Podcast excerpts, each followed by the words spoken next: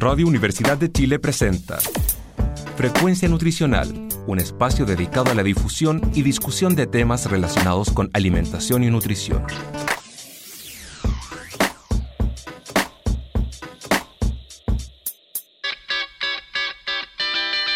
Muy buenos días a todos, todas y todes. Sean muy bienvenidos a un nuevo programa de Frecuencia Nutricional en sintonía con tu bienestar.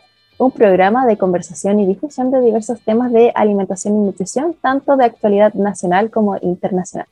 Y bueno, el día de hoy estamos muy felices de comenzar un nuevo programa, como en el que a cada sábado entregamos un poquito de nuestro conocimiento, ya que somos un programa desarrollado por estudiantes de la Facultad de Medicina de la Universidad de Chile. Mi nombre es Denise Aburto y el día de hoy estoy acompañada con Jessica Ramírez. ¿Cómo estás, Jessica? Hola, buenos días, bien, gracias, ¿y tú? Muy bien, muchas gracias. Quisiera saludar a nuestra invitada del día de hoy, ella es María Antonieta Rizzo, quien es médico con un magíster en nutrición y nos viene a acompañar y a entregar sus conocimientos y a expandirse sobre un tema muy entretenido e interesante, que es ejercicios en el embarazo. ¿Cómo está, profesora? Hola, ¿cómo están? Muchas gracias por la invitación. Gracias por aceptar la invitación. Muchas gracias por acompañarnos y haber aceptado nuestra invitación, así que estamos muy felices de poder conversar con usted sobre este tema. Y antes de comenzar, Denise, ¿nos podrías mencionar las redes sociales? Sí, por supuesto. Bueno, en Instagram estamos como arroba Frecuencia Nutricional, todo juntito, en Spotify y YouTube como Frecuencia Nutricional, y en Facebook como Frecuencia Nutricional Radio U de Chile. Y finalmente, antes de comenzar, quisiéramos mencionar a uno de nuestros patrocinadores que hacen posible que este programa sea realizado. Estoy hablando de la Corporación Grupo Chileno de Trabajo de Aterosclerosis, que promueve la salud y prevención de la aterosclerosis y sus complicaciones cardiovasculares. Y bueno, vamos a presentar el tema de hoy, que es ejercicio del embarazo. Eh, un tema que es muy importante tanto para la población general como para la población que vamos a ver hoy día, ya que es uno de los pilares fundamentales en lo que es eh, la salud y el bienestar. Eh, así que en este caso en las embarazadas, que es muy importante también porque se ha visto cierta tendencia, tendencia de malnutrición por exceso, así que es muy importante resolver varias eh, incógnitas sobre este tema. Así que partamos.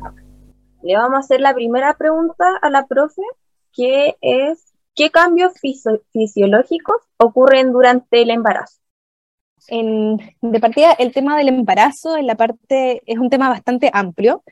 Eh, se producen varios cambios en la mujer durante el embarazo que tenemos que tener presente, porque además el embarazo es algo dinámico, ya se van produciendo distintos cambios dependiendo del trimestre en que se encuentra la mujer.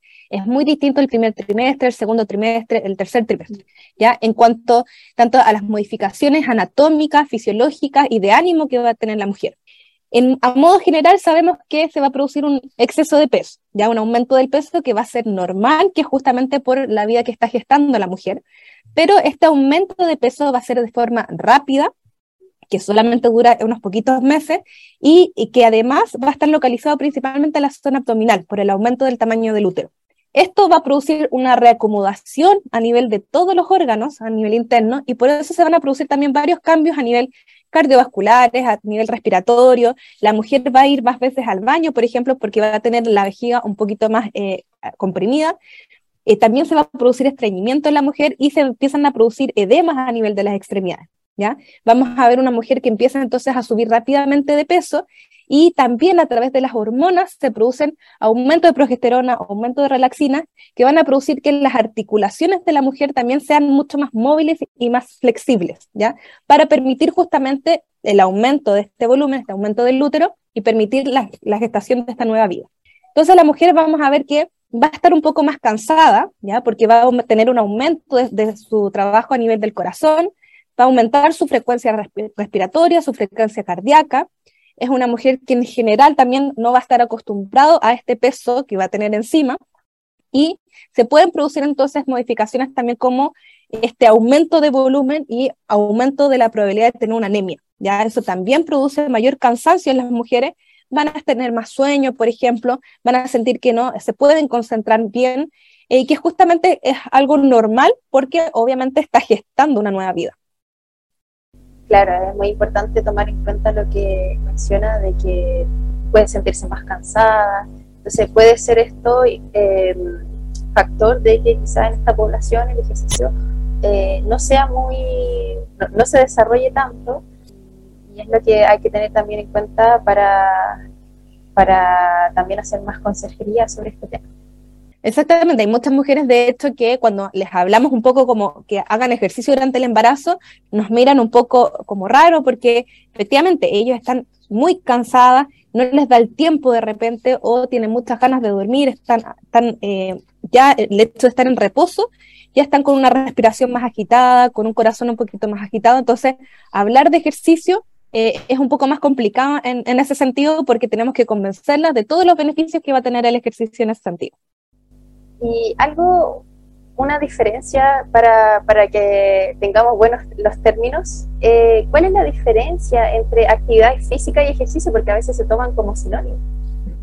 Exactamente, muchas veces la tomamos como sinónimo, pero tenemos que diferenciarla y sobre todo ahora que ha ocurrido la pandemia y todo, como que la, las diferencias son mucho más tangibles en ese sentido. Cuando hablamos de actividad física, hablamos de toda actividad que genera un gasto cal- calórico, energético, ¿ya? O sea, todo lo que sea contracción muscular. Estar de pie, caminar, lavar la loza, hacer el aseo, o sea, todo lo que genere movimiento es estar haciendo actividad física en sí. Y por otra parte, el ejercicio como tal va a tener un objetivo, ¿ya? Es un, un movimiento más estructurado que tiene como objetivo mejorar la condición física, que puede ser, por ejemplo, mejorar la condición cardiorrespiratoria, mejorar la fuerza, por ejemplo, o aumentar la masa muscular, mejorar la flexibilidad, el equilibrio. Entonces, tiene como un objetivo claro en relación a la actividad física, que generalmente es moverse y salir un poquito del comportamiento sedentario, que es lo que nosotros llamamos cuando la persona está sentada o acostada, por ejemplo, mirando tele o haciendo una inactividad, que genera un gasto energético bajito, ¿ya? Nosotros hablamos menos de uno coma cinco meses. Ah, ok, o sea, todas las actividades que son como de la vida diaria también podría eh, considerarse actividad física si es que genera algún movimiento. Exacto, y eso es súper importante considerarlo porque muchas veces, sobre todo ahora en pandemia, hay personas que empezaron a hacer un ejercicio como tal, eh, hicieron cuarenta y cinco minutos o una hora de ejercicio al día, por ejemplo, pero el resto de las veintitrés horas están en comportamiento sedentario, entonces en ese caso nos quedamos un poquito cortos, no es suficiente, ¿ya? Entonces, además de hacer una rutina de ejercicio, lo ideal es que también tengamos actividad física durante el día, o sea, nos movamos durante el día. Eh, ¿Y cuál es la importancia de realizar el ejercicio en el embarazo? Bueno, es súper importante porque además vamos a tener tantos beneficios para la mujer, para la madre gestante, como para el feto, ¿ya? Para la madre, en general, se habla del ejercicio sobre todo ahora eh, en mujeres embarazadas, que muchas se embarazan con un exceso de peso o otras se embarazan con peso normal pero tienen un, un excesivo aumento de peso durante el embarazo. Justamente el ejercicio me va a ayudar a contrarrestar un poquito esto, disminuyendo las complicaciones asociadas a este aumento de peso. Disminuye el riesgo de diabetes gestacional, por ejemplo, durante el embarazo, disminuye el riesgo de hipertensión y de preeclampsia durante el embarazo, que sabemos que son patologías que van a afectar directamente a la mujer y además al feto, ya que pueden producir daño o incluso pueden producir la pérdida del feto. Por otra parte, además de mejorar como el perfil metabólico y de enfermedades eh, cardiometabólicas, también va a mejorar la dinámica respiratoria y cardíaca de la mujer. Entonces la mujer se va a sentir menos cansada, con menos sensación de falta de aire, va a mejorar su capacidad cardiorrespiratoria y va a disminuir, disminuir justamente los riesgos asociados a eso. Muy común, por ejemplo, es que las mujeres además presenten muchas molestias musculoesqueléticas, que son obviamente parte de porque aumentan de peso muy rápido, se producen estos aumentos hormonales, como yo les decía, de la relaxina, la progesterona. Entonces empiezan con dolores pélvicos como la pubalgia, dolores lumbares, dolores de espalda. El ejercicio justamente también va a disminuir el riesgo de tener estos, estos tipos de dolores. Y se habla mucho también que ayuda en la salud mental de la mujer. Eh, hay muchos trastornos ansiosos y trastornos depresivos, no solamente posparto, que es el como más conocido, sino que también existe un, un trastorno ansioso y depresivo durante el embarazo. Y el ejercicio también me va a ayudar un poco a contrarrestar esto.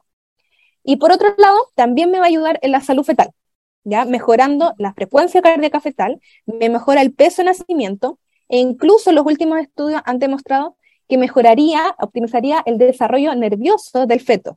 y esto mejoraría después la respuesta a los estímulos ambientales cuando el feto nace, cuando el niño nace. ¿Ya? Entonces, no solamente estamos hablando entonces durante el embarazo, sino que a futuro vamos a ver un niño que responde mejor a estímulos y disminuye el riesgo también de enfermedades cardiometabólicas, mejorando la parte que nosotros hablamos como la epigenética, ¿ya? O sea, mejoramos el perfil de A D N a nivel de, del feto. Mira, es súper interesante y importante saber esto porque comúnmente la gente no sabe y, por ejemplo, en el caso de la mujer que muchas veces sufre como depresiones o dolores de espalda, no sabes que con el ejercicio pueden eh, ayudar a disminuir esto y aparte eh, pueden tener beneficios para el feto y tampoco la gente lo sabe, entonces es súper importante visibilizarlo. Exacto, además muchas veces me, me ha pasado, por ejemplo, de mujeres embarazadas, bueno, ahora que yo también estuve embarazada, eh, dentro de los mismos grupos de mujeres, Eh, que claro, que empiezan con dolores musculoesqueléticos y eso piensan que las limita y que son contraindicaciones para hacer ejercicio, entonces dicen, no, no puedo hacer ejercicio porque estoy con una pubalgia, porque estoy con un dolor lumbar. Al contrario, el ejercicio es el tratamiento justamente para poder aliviar todas esas molestias musculoesqueléticas que son bastante comunes en el embarazo, en verdad. Sí. Se tiende a limitar la gente en vez de hacerlo. Y bueno, eh, ah, me surgió una duda porque igual las mujeres tienen un mayor requerimiento energético desde el segundo trimestre y el tercer trimestre. Entonces, ¿cómo podría influir el, el hacer ejercicios con ese requerimiento energético? Igual, por ejemplo, bueno, uno, ah, perdón. No, dime, dime nomás. Uno como nutricionista igual ya tiene como la, las fórmulas de cálculo de requerimiento energético y claro, se le suma como un factor. Pero entonces en este caso, si es que genera, desarrolla actividad física, ¿cómo podríamos considerar eso en el requerimiento energético? Bueno, es súper importante lo que te dices porque efectivamente, como yo les decía al principio, tenemos que considerar que el embarazo es dinámico, entonces va cambiando a través de los trimestres. En general, el primer trimestre la mujer está con muchas náuseas, esto es, es lo general, ya puede que haya excepciones obviamente. Entonces, no hay un, un aumento importante del peso, incluso podría haber una baja de peso en ese instante. Lo ideal sería que la mujer se mantuviera en el peso y empezara con una actividad física que sea más o menos liviana, ¿ya? Empezar a caminar, por ejemplo, empezar a moverse, disminuir los ejercicios sobre todo de, de impacto o ejercicios de contacto.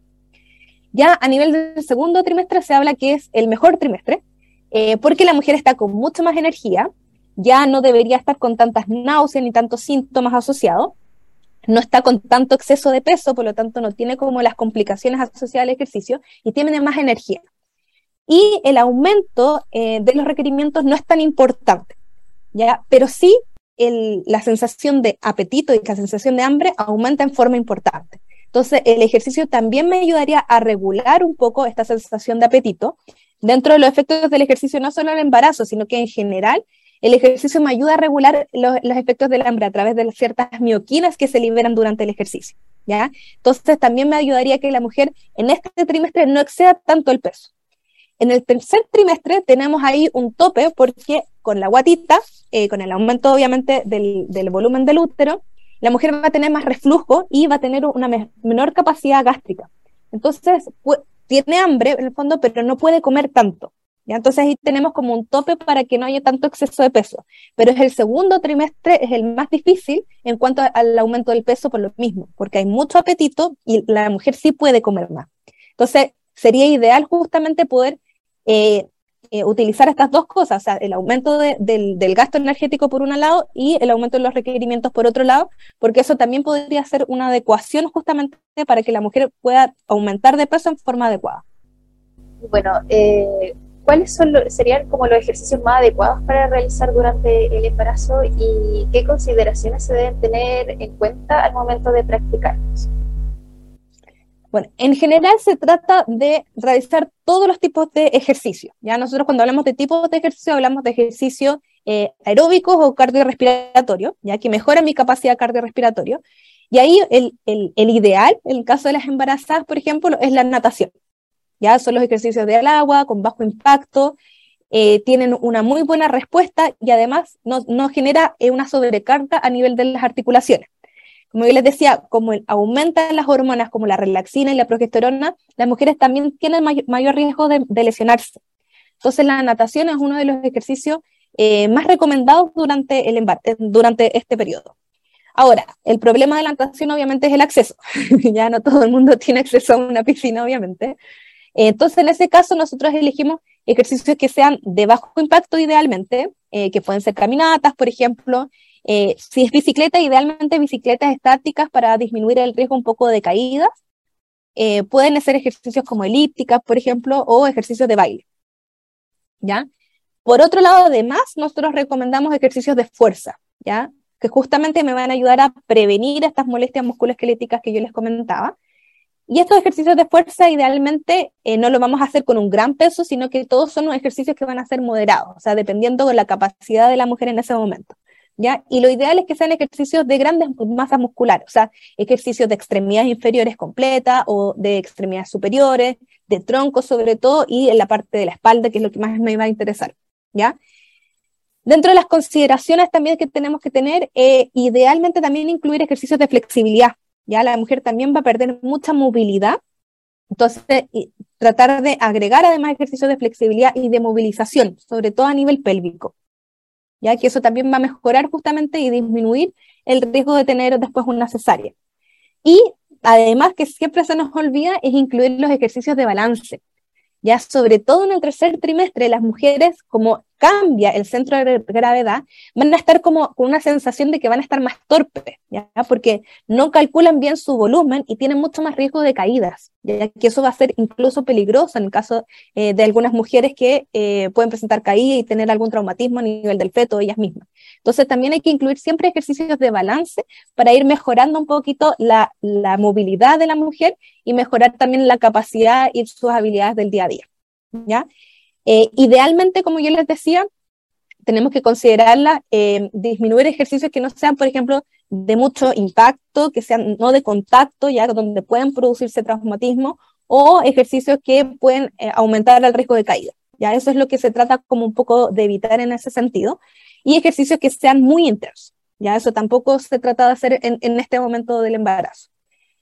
¿Qué cosas tenemos que decirle a la mujer un poco eh, cuando hace el ejercicio, cuando parar?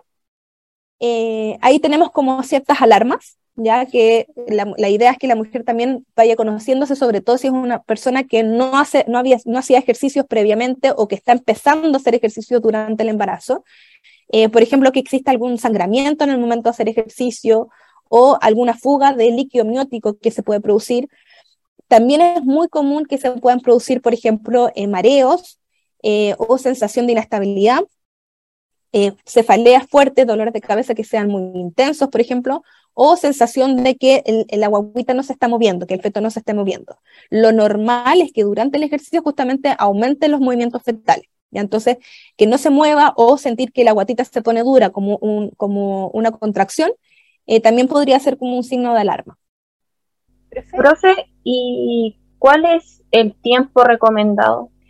Bueno, se recomienda lo mismo que en, en población en general, al menos unos ciento cincuenta minutos de actividad física moderada a la semana, ¿ya? Eh, hay algunos estudios que dicen que existe un límite, ¿ya? No, no sobrepasar las cuatro horas y media más o menos a la semana de actividad física como tal, porque podrían aumentar un poco los riesgos. Y la intensidad, como yo les comentaba, lo ideal es que sea una intensidad moderada, ¿ya? La, intens- la, la intensidad vigorosa o alta intensidad se trata de no hacer durante este periodo porque podría aumentar mucho la temperatura a nivel del feto, eso podría producir una hipertermia a nivel del feto, esto podría incluso disminuir la frecuencia cardíaca y recordemos que cuando nosotros hacemos ejercicio también tenemos una redistribución un poco de la sangre hacia los músculos, entonces si el ejercicio es de mucha intensidad, esta redistribución de la sangre podría disminuir el flujo de sangre hacia el útero, ¿ya? Entonces también se podría producir algún, eh, algún sufrimiento fetal. ¿Ya? Por eso hay que tener ojo con el ejercicio de alta intensidad, pero lo ideal es que sea de moderada intensidad. Ya. Y en el caso de las embarazadas que ya antes ya fueron deportistas, ¿tienen como la misma intensidad o eso varía? Lo que pasa es que la intensidad es, es individual, ¿ya? Nosotros hablamos de intensidad que es eh, propia de cada uno. Por ejemplo, para mí caminar rápido puede ser un ejercicio moderado y para otra persona puede ser un ejercicio leve. ¿Ya? Entonces, en personas deportistas, efectivamente las vamos a ver que incluso pueden estar trotando en personas que, tienen, que están acostumbradas a hacer running eh, y no tienen ninguna contraindicación para trotar, ¿ya? Porque ellas ya están acostumbradas. O lo mismo pasa con los ejercicios de fuerza, por ejemplo. Vemos de repente mujeres levantando veinte kilos, claro, si uno levanta veinte kilos es un ejercicio muy vigoroso, pero para ellas es un ejercicio moderado, ¿ya? Entonces no habría problema en ese sentido.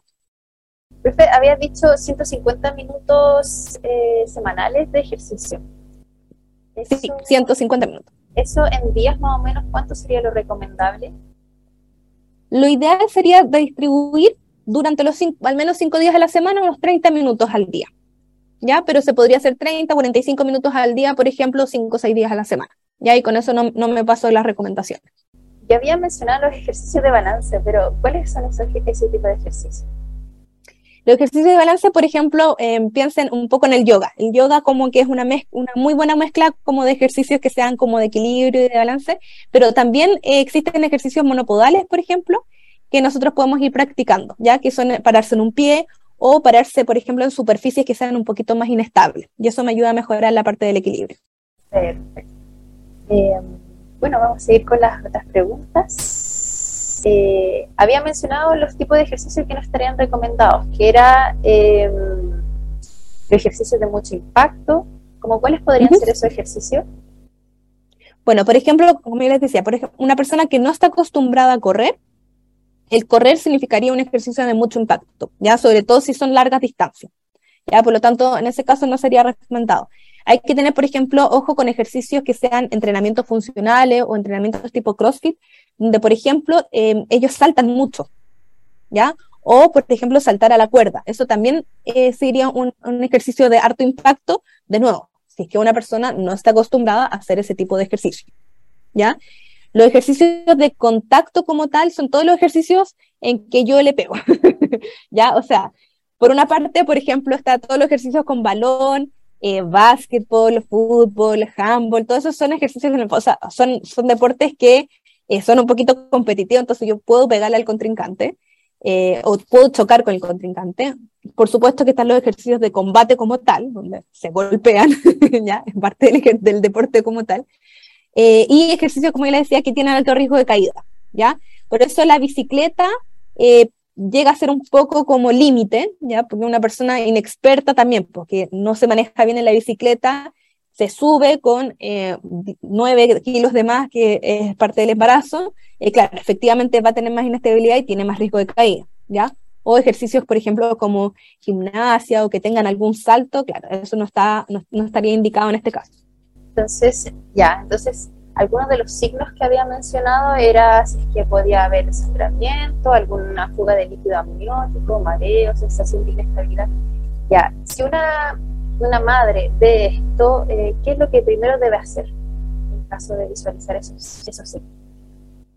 Bueno, esto va a depender, dependiendo si ocurren durante el embarazo, o sea, durante el ejercicio, perdón, o en cualquier momento del embarazo.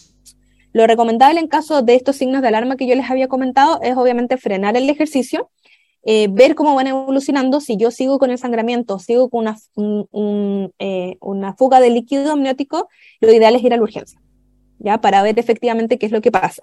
En el caso, por ejemplo, que haya una disminución de los movimientos fetales o que haya eh, mareos o sensación como de desmayo, lo ideal es comer algo dulce, por ejemplo, para ver si efectivamente con eso disminuye esta sensación, porque muchas veces eh, se producen algunas bajas de azúcar, eh, y con los alimentos dulces también empiezan a aumentar nuevamente los movimientos fetales. Entonces estar alerta a que vuelvan estos movimientos fetales y que, se vaya, eh, que, que el feto se mueva durante eh, las distintas horas.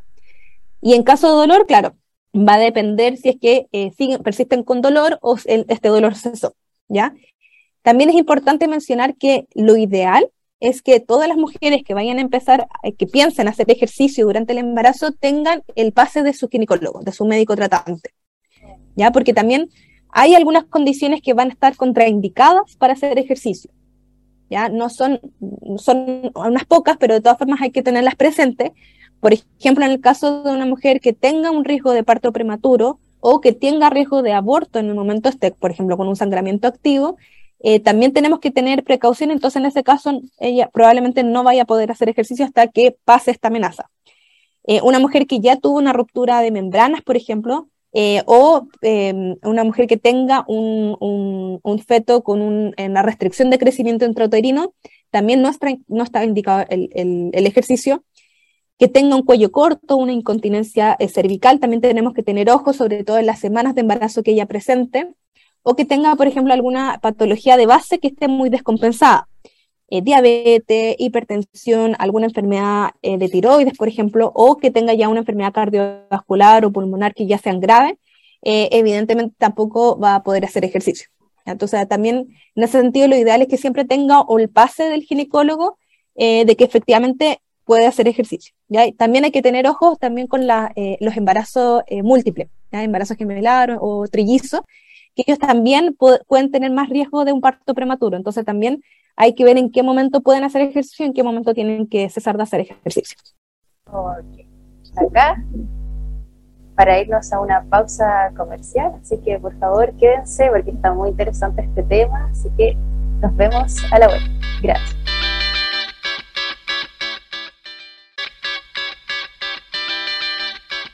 Volvemos de la pausa y recordar que Frecuencia Nutricional es para patrocinado por Gracias a la Leche del Consorcio Lechero. Aportamos y difundimos ciencia láctea. Si quieres conocer más sobre ciencia láctea, sigue las redes sociales de Gracias a la Leche en Instagram y Facebook. Eh, arroba Gracias a la Leche. Así es, y estamos de vuelta, hemos estado conversando sobre este tema de ejercicio durante el embarazo, estamos viendo eh, cuáles son los ejercicios recomendados para las madres en esta etapa tan bonita, en eh, donde también hay que tener mucho cuidado también con el, el exceso de peso que se ha visto mucho en eh, las mamitas embarazadas, y bueno, decir que el ejercicio tiene muchos beneficios, tanto para la madre como para el el bebé, eh, muchas embarazadas eh, tienen un, un exceso de peso antes de quedar embarazada o tienen una ganancia de peso muy excesiva, por lo tanto el ejercicio en este caso es muy eh, beneficioso para eh, evitar esta situación y también tiene otros muchos beneficios como eh, disminuir el riesgo cardiovascular, mejorar el perfil metabólico, eh, mejorar la dinámica respiratoria, cardíaca y también la salud fetal, que mejora la frecuencia cardíaca, el peso de nacimiento, entre muchas otras eh, beneficios. Y bueno, estábamos hablando también los ejercicios más adecuados en esta etapa, que son ejercicios de, de bajo impacto, que ojalá eh, fuese, por ejemplo, eh, natación, eh, baile, eh, el, eh, Eh, ejercicios que involucren la contracción de los grandes músculos, como por ejemplo la espalda, los muslos. Así que vamos a seguir hablando de este tema y vamos a hablar de cuál es la importancia del ejercicio en el postparto. Eh, bueno, para seguir un poquito hablando del tema, claro, nos enfocamos harto en lo que es el ejercicio durante el embarazo como tal, que va a ser fundamental, como yo les decía, para la madre y también para, para el feto. Pero en el posparto también eh, va a ser muy importante el ejercicio, sobre todo para la recuperación un poco de todos estos cambios que se produjeron durante el embarazo. Eh, por una parte, obviamente está este exceso de peso que se produce como algo normal durante el embarazo, también me puede ayudar a bajar el exceso de peso que no sea parte del embarazo, que fue parte eh, un poco porque comimos un poquito de más, eh, pero sobre todo me ayuda a ton- volver a tonificar todo lo que es la musculatura, sobre todo la musculatura abdominal. ¿Ya? Sabemos que las mujeres después del parto, muchas tienen eh, una separación a nivel de la diástasis abdominal, pueden producir hernias incluso eh, a nivel de la, li- de la línea media, de la línea alba y hernias umbilicales, entonces el ejercicio también me va a ayudar a fortalecer justamente esta, nuevamente este core, esta pared abdominal, eh, para poder contener y proteger también la musculatura. Me va a disminuir también la, la molestia musculoesquelética. Eh, muchas mujeres, claro, creen que con el embarazo se pasó el lumbago, se pasó la pubalgia, pero lamentablemente no es así, sino que eso pueden seguir estas molestias musculoesqueléticas durante el posparto, entonces también me van a ayudar justamente a disminuir esas molestias. Y muy importante para la salud mental de la mujer, eh, porque disminuye en forma importante lo que es la depresión posparto. El posparto, el, puer- el periodo del puerperio es un periodo que es bastante difícil para la mujer, porque son muchos cambios que ahora, además, no solamente eh, son cambios de, en su cuerpo, eh, y en su bienestar en general, sino que además depende, o sea, tiene una persona que depende de ella. Entonces la exigencia para la mujer es, es importante, para los padres obviamente. Eh, es una mujer que va a dormir muy poquito, eh, va a tener varios despertares, va a tener eh, mucha ansiedad muchas veces porque no va a saber por qué está llorando su hijo. Entonces tiene muchos factores de riesgo de algún trastorno de la salud mental. Y el ejercicio justamente va a disminuir esto, va a mejorar el ánimo de la mujer y va a disminuir el riesgo de esta depresión posparto. Se habla incluso que existe un periodo eh, que es normal en que la mujer tenga alteraciones del ánimo, que se producen las primeras seis semanas posparto. Eh, pero cuando ya pasan estas seis semanas posparto, ya estamos hablando entonces de una depresión posparto que hay que verse y hay que estar atento un poquito porque es mucho más común de lo que muchas personas creen. Además es importante el ejercicio. Eh, siempre hablamos también como de todo lo que es la salud del piso pélvico, ¿ya? La recuperación de este piso pélvico después del parto, pero claro, hay muchas mujeres que después de la cesárea dicen, claro, yo no tuve parto, no tengo problemas a nivel del piso pélvico, pero lamentablemente el, la lesión del piso pélvico y el riesgo de tener una incontinencia urinaria, incontinencia incluso fecales en algunos casos, no solamente es por el parto eh, por vía vaginal, sino que además se puede producir por este aumento de peso, ya por este aumento de la presión intraabdominal y aumento de la presión a nivel del piso pélvico. Entonces, la recuperación del piso pélvico tiene que ser para todos, tanto para las mujeres que tuvieron parto natural como las mujeres que tuvieron cesárea. Y eso muchas veces se nos olvida porque, claro, una mujer tuvo cesárea y listo, estamos, ya, pero no es así, ya sobre todo después en embarazos múltiples o eh, que, sean, eh, que hayan tenido varios partos, aunque sea por cesárea, tenemos que tener precaución en ese sentido. Eh, y principalmente también le da a la mujer como un espacio también para ella, ya para su salud, para preocuparse de ella misma, ya, ya que está veinticuatro siete horas preocupada de su recién nacido obviamente, pero también el, el, el ejercicio también va a permitir como un periodo de distensión de la mujer de poder enfocarse en otra cosa y poder enfocarse en ella, en su salud. Claro, sí, muchas veces eh, he escuchado esta frase de que ahora la, la mujer eh, pasó a un segundo plano y es cien por ciento dedicada a su bebé, entonces, claro, puede ser que eh, en esta situación ahora las mujeres eh, se, se dejen a un lado su, su salud, eh, su bienestar, y es muy importante mantener esto posterior al parto, porque al final eh, la salud del bebé también va, va a estar influido por el estado De, de la madre, también por el, el mismo estrés que también genera, por ejemplo, estos problemas de lactancia materna que se ha visto.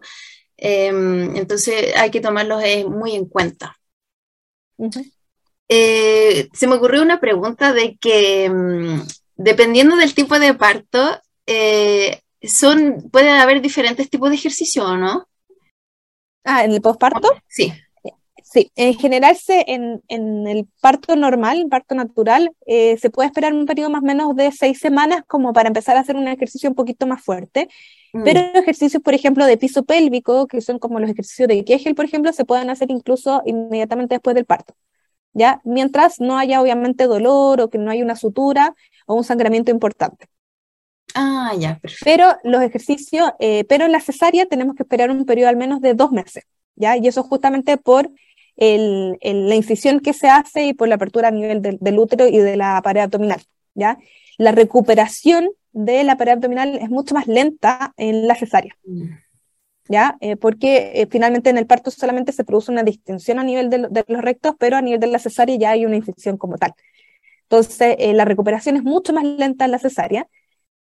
Eh, bueno, se me había olvidado comentarles, pero además el ejercicio disminuye el riesgo de tener cesárea, entonces el ejercicio justamente durante todo este periodo también va a ser como beneficioso para la mujer, eh, pero efectivamente lo ideal es que durante el, el posparto, sobre todo el posparto inmediato, no se hagan ejercicios, por ejemplo, eh, de estos tipos abdominales tipo crunch, ya donde aumenta mucho la presión intraabdominal, como yo les decía, porque hay que proteger mucho lo que es el piso pélvico.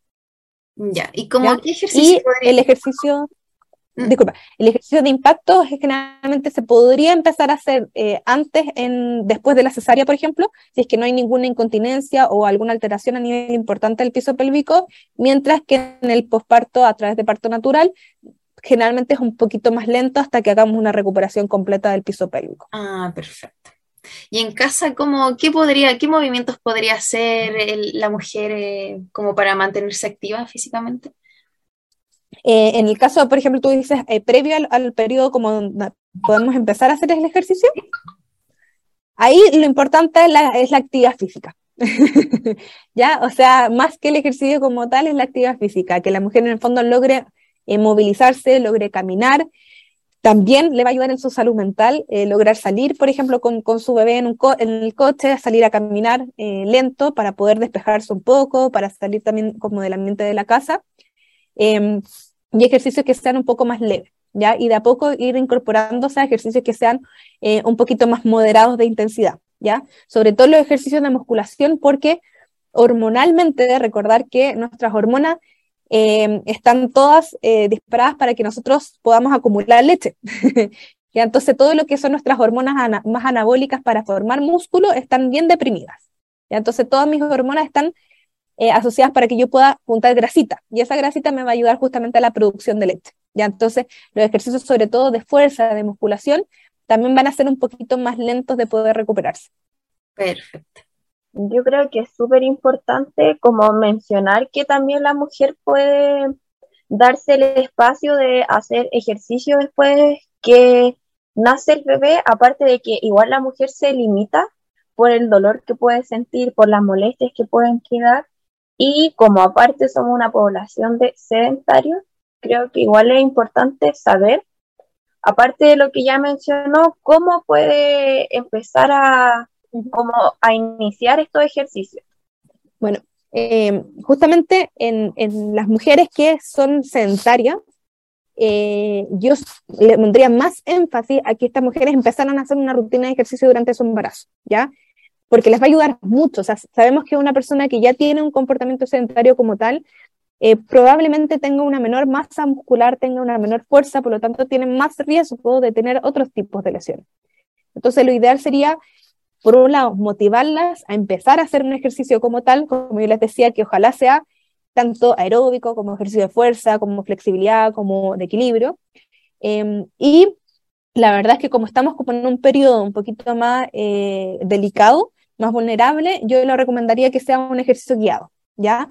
Eh, actualmente, gracias a la pandemia también, existen distintas variedades de ejercicio que también se pueden hacer, por ejemplo, ejercicios online, con clases online, o clases personalizadas que también pueden ser online, ¿ya? O sea, in- incluso personas que, claro, dicen, en mi ciudad no hay, pero se puede hacer online, ¿ya? Yo, de hecho, eh, hice ejercicio postparto con eh, una kinesióloga que, traba- que vivía en Concepción, ¿ya? Entonces, Eh, se puede, ya se puede en ese sentido eh, poder hacerlo, idealmente si es que voy a partir, hacerlo en forma individualizada, pero también existen otras clases grupales. Lo ideal es lejos hacerlo, ojalá presencial y en un grupo, ya, porque ese grupo también me ayuda también en la contención y, y en, eh, en poder salir un poco. Incluso existen modalidades de ejercicios que son eh, para posparto, que son con el bebé. ¿Ya? Entonces, para ayudar justamente a la mujer a poder insertarse y poder continuar un poco con su, con su día a día eh, y poder incorporar el ejercicio dentro como de su rutina normal, ¿ya? Pero idealmente yo le aconsejaría sobre todo a las mujeres que nunca han hecho ejercicio que ojalá lo hagan eh, monitorizadas al principio, ¿ya? Para ver cuáles ejercicios sí, cuáles ejercicios no.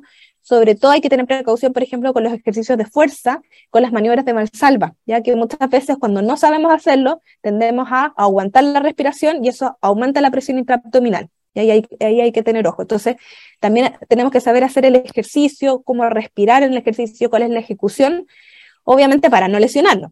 Sabemos que estamos más propensas a lesionarnos en ese sentido, entonces Eh, lesionarnos durante el embarazo haciendo ejercicio no es el ideal. Y entonces, idealmente, claro, que sea con, con alguien eh, guiado y que con alguien que sepa. Y la relación que, que puede desarrollar la mamá con el bebé haciendo estos ejercicios postparto, ¿cómo puede ir evolucionando? ¿Qué beneficios puede tener? Bueno, por una parte, eh, to- los... la actividad física y la cantidad de ejercicio y el movimiento que tengan los niños se sabe que tiene un componente genético importante, ¿ya? Y una, un componente ambiental. Obviamente si no tengo las condiciones me quedo un poco corta. Pero el niño copia modelos, ¿ya? Y ahí la madre tiene un rol más importante incluso que el padre, eh, porque el niño va a copiar los hábitos, sobre todo de la madre, ¿Ya? Entonces, si tenemos una madre que es activa, que hace ejercicio, que se mueve generalmente, eh, que tiene poco comportamiento sedentario, eh, vamos a tener un niño que va a seguir este mismo modelo, y este niño entonces va a ser un niño más activo, por lo tanto va a disminuir el riesgo de tener otras enfermedades cardiometabólicas asociadas, y sobre todo el exceso de peso, que ahora es eh, súper frecuente. Entonces, ¿se puede decir que como que la mujer empieza a realizar ejercicios desde el embarazo o posparto, igual puede ser como una forma de que eh, la obesidad y el, se- el sedentarismo vaya disminuyendo desde que el niño nace? Exacto, ¿ya? Exactamente, como les decía, se pro- incluso se producen cambios a nivel del A D N, ya que es lo que se llama la, la epigenética. Entonces sabemos que el ejercicio va a ser beneficioso.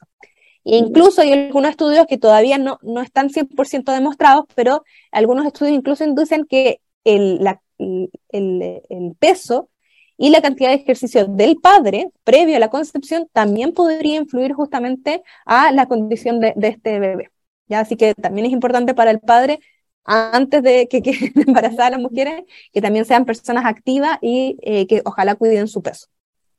Claro, que increíble cómo, cómo se puede ir eh, moldeando todo este tema de, del ejercicio, de la salud, desde antes de la concepción de, de, de, un, de un niño. Entonces, eh, claro, él, pasa lo mismo también con la alimentación, que ojalá antes de, de la preconcepción eh, la madre eh, tuviera una... Un, una buena alimentación, con buenos hábitos, porque eso también promueve una mejor salud eh, en los niños, finalmente. Y bueno, también es muy importante el acompañamiento y la motivación, porque muchas veces falta eso en, en nuestra vida, la motivación para realizar ejercicio, así que sí. eh, las nutricionistas también, lo, los médicos, eh, las matronas, eh, todo lo... Eh, lo ojalá tuvieran como un enfoque también en este sentido de motivar eh, el ejercicio, ya que, como habíamos dicho, eh, tiene tantos beneficios tan, eh, para la madre como para, para el hijo. Yo creo que el ideal sería justamente como tú comentas, que al menos, eh, sabemos que tenemos una población que es muy, muy sedentaria, pero que al menos que varios profesionales que lo estén viendo lo mencionen, ya, por lo claro. menos así... El paciente le queda dando vuelta, que chuta, parece que igual era importante porque el médico me lo dijo, la nutri me lo dijo, el kine me lo dijo. Entonces ya hay varios profesionales que están hablando un poco del tema. ¿Ya? Entonces, de a poquitito como empezar a educar justamente con todos los beneficios. O sea, como, como yo les explicaba, sabiendo todo esto, en realidad como que uno dice, como chuta, tengo que hacerlo porque es para mí, para mi salud, para la salud de mi hijo también. Entonces, eh, pero cuesta, cuesta un poquito hacer eh, ese cambio. Sí. Sí, y aparte igual es importante promover porque eh, las mamás de repente suelen llegar con el niño cuando ya tiene obesidad, cuando ya está el problema desarrollado, y también porque no saben. Exacto, ¿ya? Y muchas veces, claro, es un poco eh, echándole la culpa un poco al niño, que el niño come mucho, pero finalmente el niño come lo que le dan. Es que sí, entonces hay que tener ojo también con él. Exacto. Claro. Y eh, hay... ¿Hay alguna contraindicación, por ejemplo, de usar algún suplemento eh, deportivo o algo así?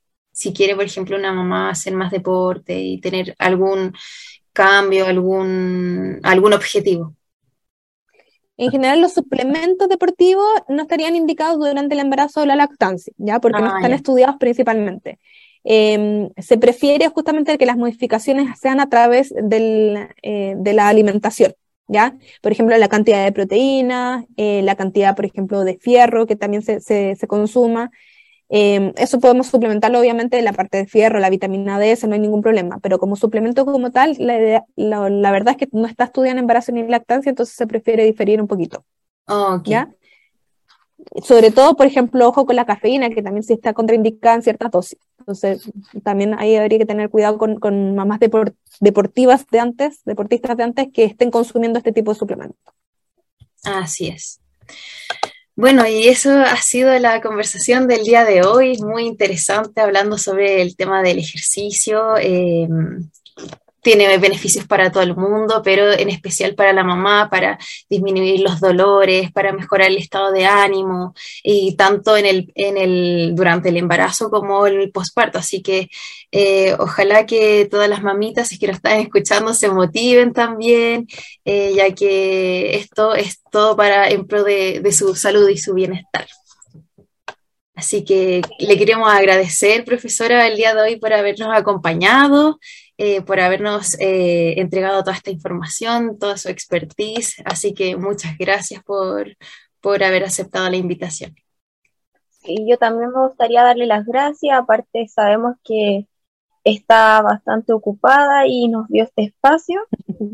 Y también eh, quedarme con que Eh, las mamás que nos estén escuchando se queden con que es súper importante hacer ejercicio en el embarazo, como para después contribuir también a la salud del niño postparto, y también como un cuidado para ellas.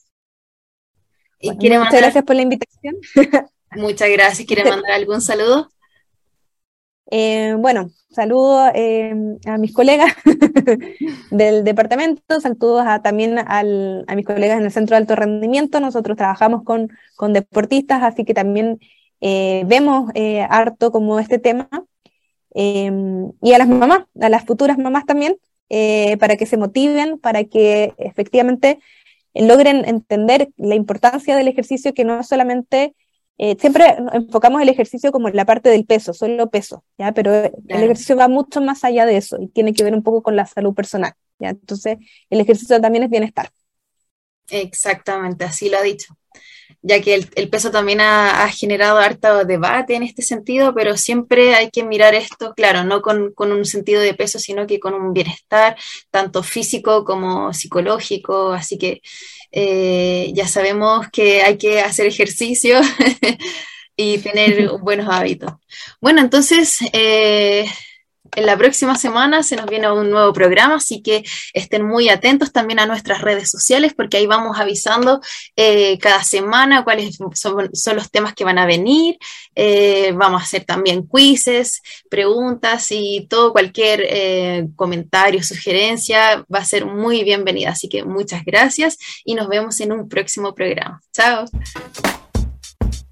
Radio Universidad de Chile presentó Frecuencia Nutricional, un espacio dedicado a la difusión y discusión de temas relacionados con alimentación y nutrición.